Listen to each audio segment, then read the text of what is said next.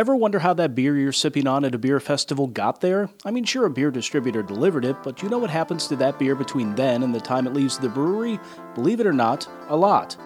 Hi, this is Ryan Hermes, host of the Hop and Vine Cast, which is produced on behalf of the Michigan Beer and Wine Wholesalers Association.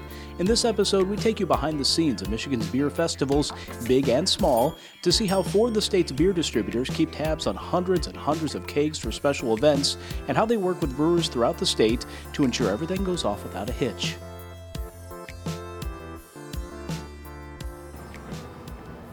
I'm standing in an open parking lot next to a minor league ballpark in Grand Rapids. There are tents all around me, flapping in the wind, rows upon rows of porta potties, and not many people yet.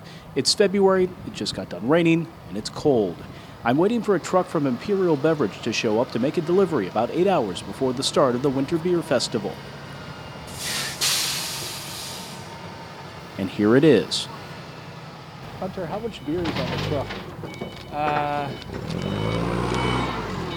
there are. I'd love to be able to tell you in ounces, but um, barrels. I believe it's uh, 203 barrels. Um, we actually still have like some more coming later today too. Actually, More on top of that? yeah, Like how much more?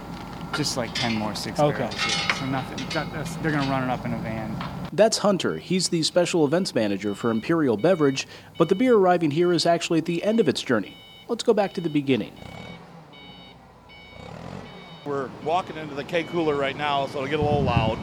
Uh, we actually stage everything in here, so uh, everything for the festival is all kept together in separate bin locations, so it doesn't get lost. Uh, again, a lot of them, if it's a core item, like if it's Shorts Huma, we just pull it out of a normal bin. But if it's one of their specialties or barrel age or seasonals, we actually store it separately, tag it separately, and uh, manage it that way. Otherwise, Otherwise, it can easily get shipped out to an account, and then they don't have it for the festival. So, So it's Yeah. fr- it's freezing in here. yeah, I. Uh, How how cold is this room? So this room is 34 degrees year round. That's Larry Sicola, and uh, part owner, and my official title is vice president of sales and marketing. Uh, my brother Joe and I own it, and he is president, and I'm vice president. At Imperial Beverage. We are standing in the warehouse. Uh, we have about 5,000 SKUs total between beer, wine, soda. And we're actually uh, venturing into the uh, spirits division in just another month, so we'll be increasing our SKUs. Um, Kalamazoo facility is our primary facility. We also have a cross stocking in Livonia and across stocking in Traverse City. Uh, we cover the entire state. For statewide brands, we have Shorts, Lagunitas, Dogfish, Ballast Point, a lot of uh, large national craft brands. And then we also have uh, smaller footprints. Um, so, like Atwater out of Detroit, we do for about two thirds of the state. Um, whereas, like Coors, that portfolio we do for three and a half counties. So, we have a different footprint for every brand. As for the festival planning, Sokola says you have to start that months before the event. We work very proactive. Usually two months out, we're reaching out to all the breweries, making sure they're thinking about it, uh, talking to them about what they're bringing in, what their plans are. Uh, some of the veterans, guys like Founders and Shorts and Arcadia and people like that, they know exactly what they're planning on doing months in advance. Uh, some of the new guys, they'll go, "Oh yeah, when is that?" Uh, so they're like, "Yeah, we're going," but hadn't even thought about it yet. So sometimes it's just getting them to think about it, um, and it's really their decision what they're going to bring at the show uh, or at the festival uh, is up to them. So you've talked to the breweries, you've kind of laid out what people are going to bring. What what happens, you know, and, and say hypothetically we're two months out. What happens next in the process? So uh, we start, um, I guess, invoice committing or holding those barrels for them. Uh, all the beer that goes to the festivals comes through a distributor, of course. So many times, uh, if it's a specialty beer and they just released it and there's only eight kegs and they want to save two of them for the festival, we will invoice commit them for the festival months out. That way, they don't get sold to another customer or get into the marketplace probably one of the biggest parts of it is we have to set everything up in our system. So everything has to be has to follow normal protocol and normal laws. So every new item has to be set up, uh, and that is rather extensive. We set up uh, packages. Well, there's about 30 different fields in our package setup, including weight, size, everything. So when we ship it, logistically it runs smooth. The admin side of beer festival planning is extensive, and while it's probably the least exciting part, it's arguably one of the most important. Equally important is getting the beer to the festival and ensuring it's the right beer. For most of these festivals, we have two semi loads of beer coming, and we have to unload all that, get it to all the different facilities um, or all the different tables. So, the really the morning of is really heavy workload. It's running anywhere from 200 to 300 barrels throughout the entire festival site. From Imperial's HQ in Kalamazoo, we head west to chat with. My name is Kyle Klopsick. I'm the brand manager at Westside Beer. My grandfather started in the business 52 years ago, uh, and over the last 52 years, we've grown into a company that now has four locations, services all are part of 14 counties, and has just under 400 employees um, and about 4,000 retail customers. We don't carry everything in all four houses, but in one house or another, um, we have, you know, large national brands such as, again, AB, Labatt, Guinness, Pabst. Uh, we do Boston Beer, New Belgium, Sierra Nevada, Deschutes. Those are our four largest national uh, craft breweries. And then we carry 12 Michigan breweries. Um, Perrin is our largest, um, all the way down to um, our most recent pickup was Austin Brothers out of Alpena, Michigan. When I visited Westside, the Keg Cooler was packed with beer for both the Winter Beer Fest and Beer Month GR, which could make things a bit tricky when you have two big events happening at the same time. The um, inventory clerk, they have to come in here twice a week at a minimum to count the beer. Um, and so you're there, you're going through every pick location and every bulk location uh, making sure that the counts in our warehouse management system match what's physically in the location. Uh, that can take, you know, with all the different SKUs we have in here, close to uh, two or three hours. Um, it's it's a lot. So they certainly wear the jacket and uh, maybe knock out one part of the cooler, take a break, then knock out another part later. My name is Mike Jorgensen. I'm the inventory clerk at Westside Beer Grand Rapids.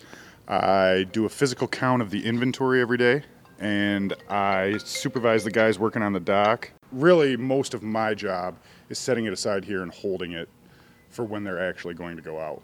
So you're that one guy who makes sure all of that specialty beer gets to the right place? I try the best I can, yeah. yeah. Uh, certain times it's more challenging than others, but for the most part, it all works out pretty well. So, Mike, coupled with the high tech computer tracking and analytics, ensures the right beer goes to the right place at the right time. But the sophisticated means to keep tabs on beer, whether it's kegs, six packs, or cases, extends beyond special events. Here's Klopsick again. At any given time, um, I can get on my computer. Let's, you know, for example, Bud Light uh, suitcases. I can type in the SKU number and I know exactly what location that product's in, uh, its born on date, when we received it. Um, it allows us to track things on a much uh, closer basis than we used to be able to. What does that mean then for the customer who's you know shopping for beer at either lo- their local grocery store or their specialty beer and wine shop? Right. Yeah. I mean, for the the customer, it's you know about making sure that they are getting the highest quality product that they can. Um, you know, if if we did not have that and we did not have a, a sight line on dates of beer, uh, it's a scary thought, right? You know, stuff getting sent out that may be a you know whether it's you know a week out of date or a month out of date. Um, our suppliers, hey Pedro, um, our suppliers have standards in terms of you know the shelf life of their beer, um, and we protect that quality um, and the integrity of their product. And it's more than just shipping the beer out, right? We got you have to have a plan on how you're going to sell through the beer um, and make sure that the consumer is getting it as well before it goes out of code. So it sounds like you guys do more obviously than just deliver the beer and try to get it in a good freshness window, but you're also working with your retailers to make sure they can still move the beer while it's fresh. Right. Yeah. If there's something that um, we're not going to be able to move prior to it going out of code, um, we'll just have to eat that cost. Because um, again, you don't want product out there that's below the, the standards of our, our suppliers or, or ours. Um, in terms of working with the retailers, you know, it's about getting it on display or putting up point of sale. Um, again, there's a lot more that goes into it than just shipping it to the back room of an account and letting it die there, right? A hop, skip, and a jump away from Westside Beer is Henry A. Fox Sales. My name is Steve Smith, and I manage the craft beer portfolio here at Henry Fox. We distribute to uh, the entire state of Michigan. Um, we've been around since 1952. Um, the Fox family actually had its start back uh, under Fox Deluxe Brewing uh, which was kind of a prominent uh, uh, beer supplier uh, back pre-prohibition. Um, after prohibition, um, while the Fox family did still continue brewing a little bit, there was a separation, and um, part of the family came up into uh, Grand Rapids to focus on the distribution of the beer, being that there was now a three-tiered system. Um, and so um, we are still one of the oldest Pabst houses in the United States because um, we held on to that old brand. Uh, but we had kind of the old traditional brands of the Pabst, Blatz, um, all the core, you know, domestic lagers back in the day. Um, we were never a Bud Miller Coors house or anything like that, but um, um, over the years we kind of shifted around a little bit and brought on a lot of wine in the 70s and, and um, so we're still predominantly known as a wine house, uh, but we've added a lot of a lot of beer, obviously, into it as well. Um, we have about uh, almost up to 50 sales employees now uh, throughout the state of Michigan, uh, and then we also have obviously our, our warehouse crew and our drivers and and kind of extending upon that. So over 100 employees. Smith, who works with a number of craft brewers throughout the state who are draft only, says Henry Fox likes to focus on the days leading up to big events like Winter Beer Fest as much as they focus on the logistics of the big festivals. Part of our, our goal here and our jobs are to um, promote and build excitement about the breweries that we have on board because we have some fantastic breweries that are doing some really fun, different things.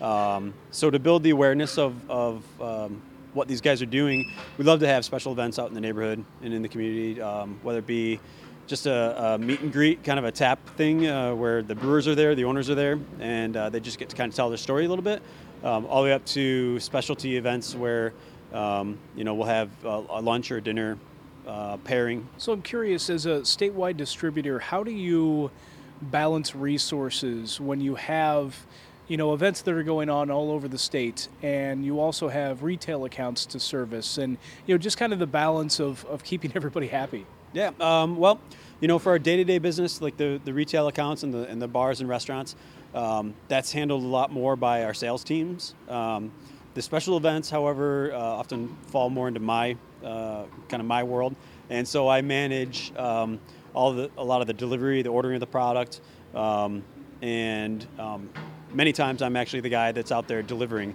Uh, just this last Saturday, a couple days ago, I delivered to two events uh, that were going on, uh, one day license events. And so, um, you know, they're not places that actually have a bar that, that you know, receives any day of the week.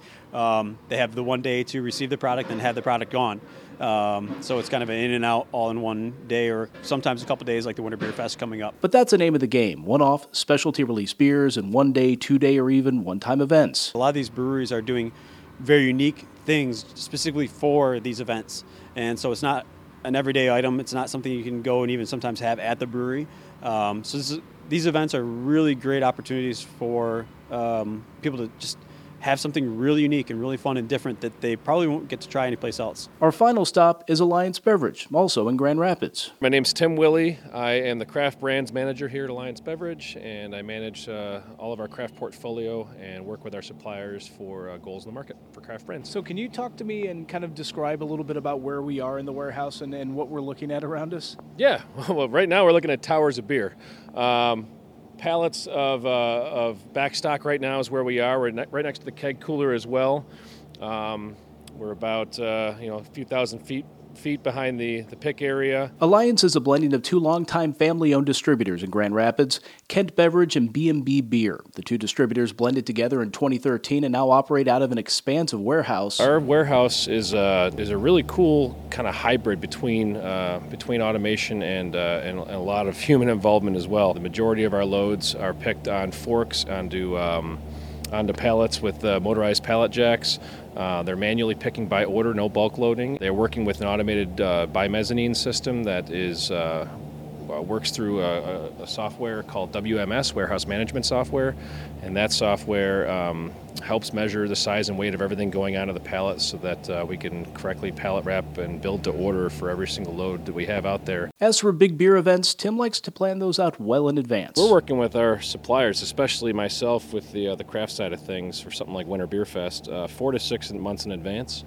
Um, you know, we're starting to talk about. Um, you know when these kegs are going to be available, what size uh, format keg, what you know what package, what uh, what style of beer, what the ABV range is, pricing.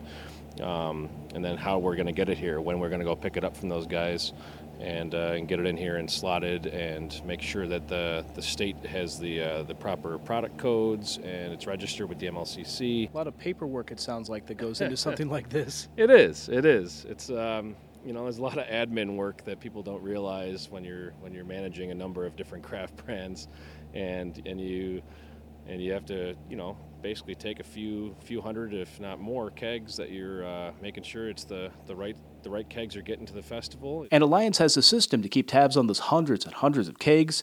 It's called a keg flow rack and acts much like the shelving of the cold medicine aisle in a pharmacy.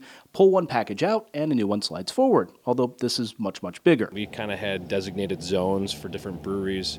A lot of times with the, uh, especially in the last five or six years with the one-off kegs coming coming our way, um, from different from everyone to be quite honest you know festival barrels and uh, you know barrel aged this and, and all, all sorts of different kind of unique stuff which is amazing for the community to be able to try um, managing that is a is a is a tall task sometimes especially when it comes to festivals where hundreds and hundreds of kegs are making their way out of uh, out of the warehouse Back to the parking lot of Fifth Third Ballpark, where pallet after pallet of kegs are coming off of a truck. In several hours, thousands of bundled up beer lovers will be sipping through funky barrel aged beers, double IPAs, and imperial stouts, and this plays out on a pretty regular basis, on bigger scales and smaller, seemingly every other weekend throughout the year. And sure, that can be a lot of work, but as Alliance Beverages' Tim Willie puts it, it's all worth it to help craft brewers in Michigan and beyond grow and succeed. people don't realize that, that distributors are the ones that, that you know set up these festivals, make the signage, make sure the beer gets there, make sure it stays cold. Um, that's our job, and we're happy to do it. And we don't want to be acknowledged for that because nobody is out there drinking Alliance beverage. They're out there drinking Miller Coors and Bell's and Founders and New Holland and, and Dark Horse and, and, and Sierra Nevada and so on and so forth. This has been the Hop and Vine Cast. I'm Ryan Hermes. Thanks for listening.